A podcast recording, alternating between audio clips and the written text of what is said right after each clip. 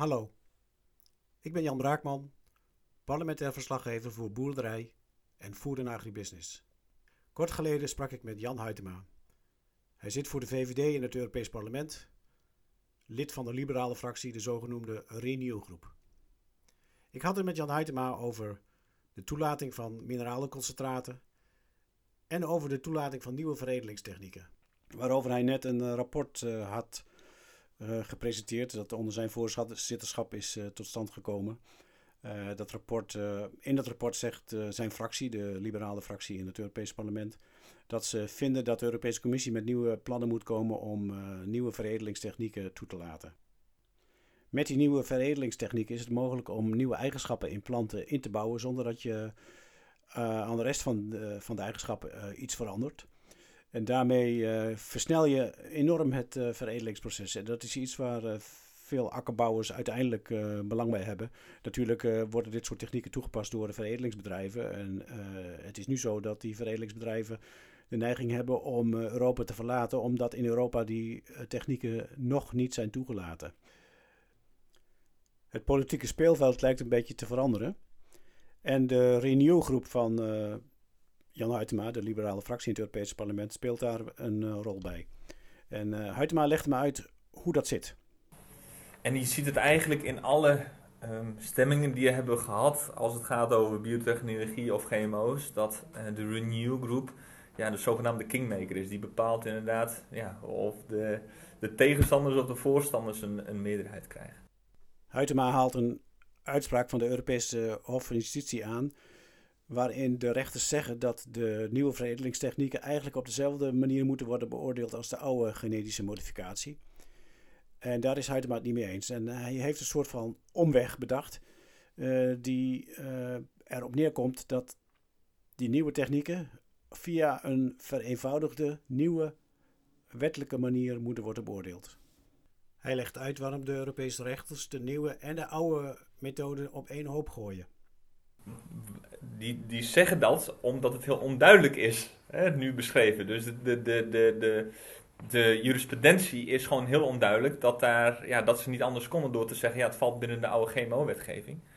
Ehm, maar dat is nu ook interessant. En dat is eigenlijk het tweede argument nu wat, wat, wat, wat komt. Is dat ook zelfs de Europese Commissie hier onderzoek naar gedaan heeft. En gezegd heeft van, jongens, de bestaande wet en regelgeving voor GMO's is niet meer ehm, geschikt voor de nieuwe veredelingstechniek. En dat komt juist een beetje door, nou dat is wel aangewakkerd door die Franse, uit, die, Franse uitspraak. En um, dat gaf mij ook wel wat de wind in de zeilen. Door inderdaad te zeggen van jongens, we moeten zo snel mogelijk met de positie komen. Omdat de Europese Commissie nu ook al concludeert dat het niet meer uh, geschikt is, hè, de oude GMO-wetgeving. En dat ze ook al een publieke consultatie, die is net afgerond, hebben gedaan. Dat ze dus in voorbereiding zijn met een, met een wetsvoorstel. Wat vinden wij daarvan? Dus het werd, in één keer werd, ja, werd, werd dit punt hè, om, om een, een, een uh, positie te bepalen als renew, werd in één keer heel actueel. Het lijkt erop dat Huytema een beetje is ingehaald door uh, de Europese Commissie, maar daar denkt hij zelf wel iets anders over. Nou ja, um, zou, zou, zou je zo kunnen zeggen. Ik denk dat we nog steeds op tijd zijn.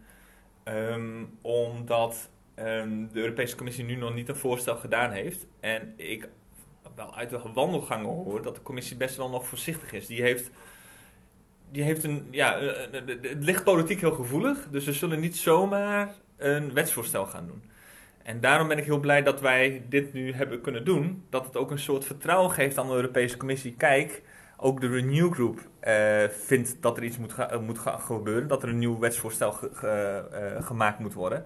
En daarmee lijkt er gewoon een meerderheid te zijn in het Europese parlement. En geeft het ook het comfort ja, aan de Europese Commissie om zo snel mogelijk er iets mee te gaan doen. Zelfs Frans Timmermans lijkt de nieuwe veredelingstechnieken te omarmen. Onder andere omdat hij die kan gebruiken bij de uitvoering van uh, zijn farm-to-fork-strategie. Nou, dat, dus je ziet eigenlijk op de drie, belang, de drie instellingen in Brussel zie je beweging. Dus je ziet de beweging, zag je al bij de Raad, zeker bij de landbouwministers.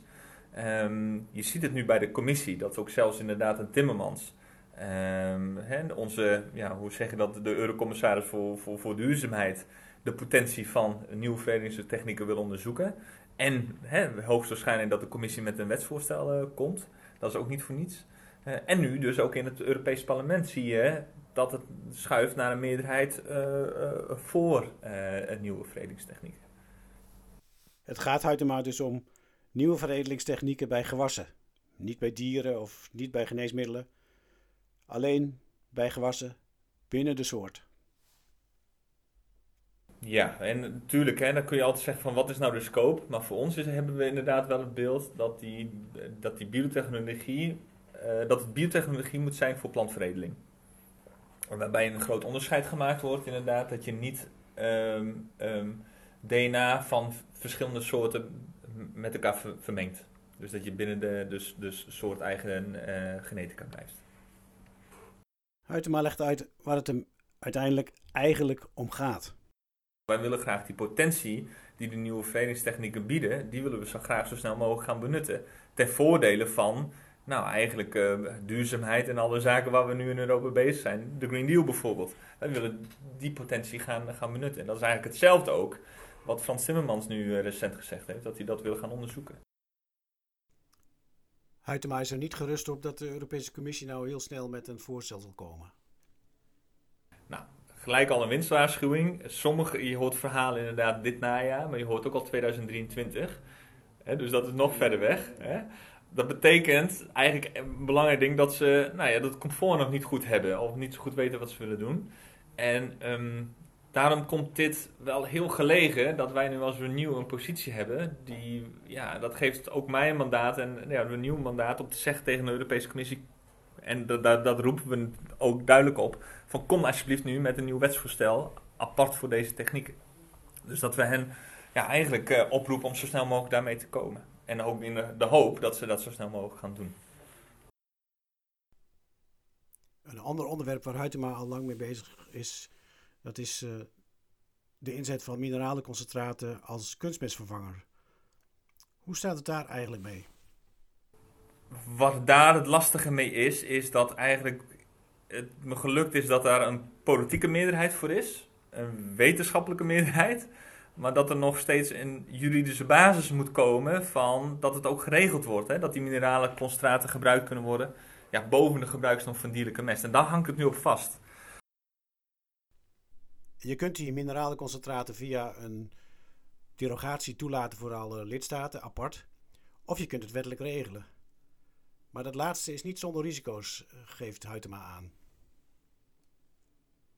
Het is, een, het is eigenlijk een aanpassing van de nitraatrichtlijn.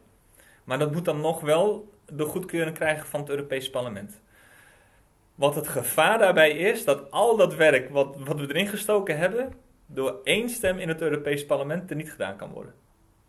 Waar ik, dat, ik zeg niet dat we die weg niet op moeten gaan, alleen ehm, rustig aan voordat het lijntje, lijntje breekt. Het kan ook zomaar zijn dat door een, nou ja, een, een, een, een slechte wind die in het Europees Parlement waait, dat men zegt van nou, dit is alleen voor Nederland goed, voor Denemarken misschien goed of voor Vlaanderen goed.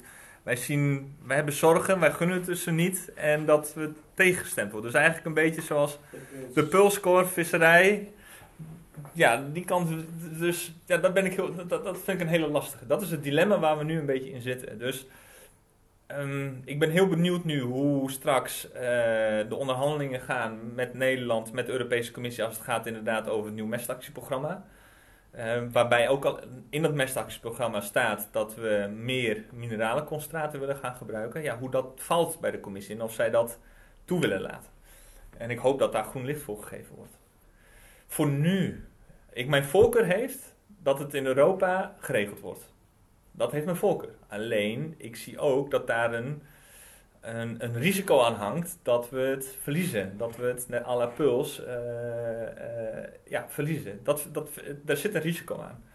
Dus het is wel, hè, voor mij is het belangrijk van de timing wanneer je dat op een goede manier gaat, uh, op, op, op een manier gaat doen.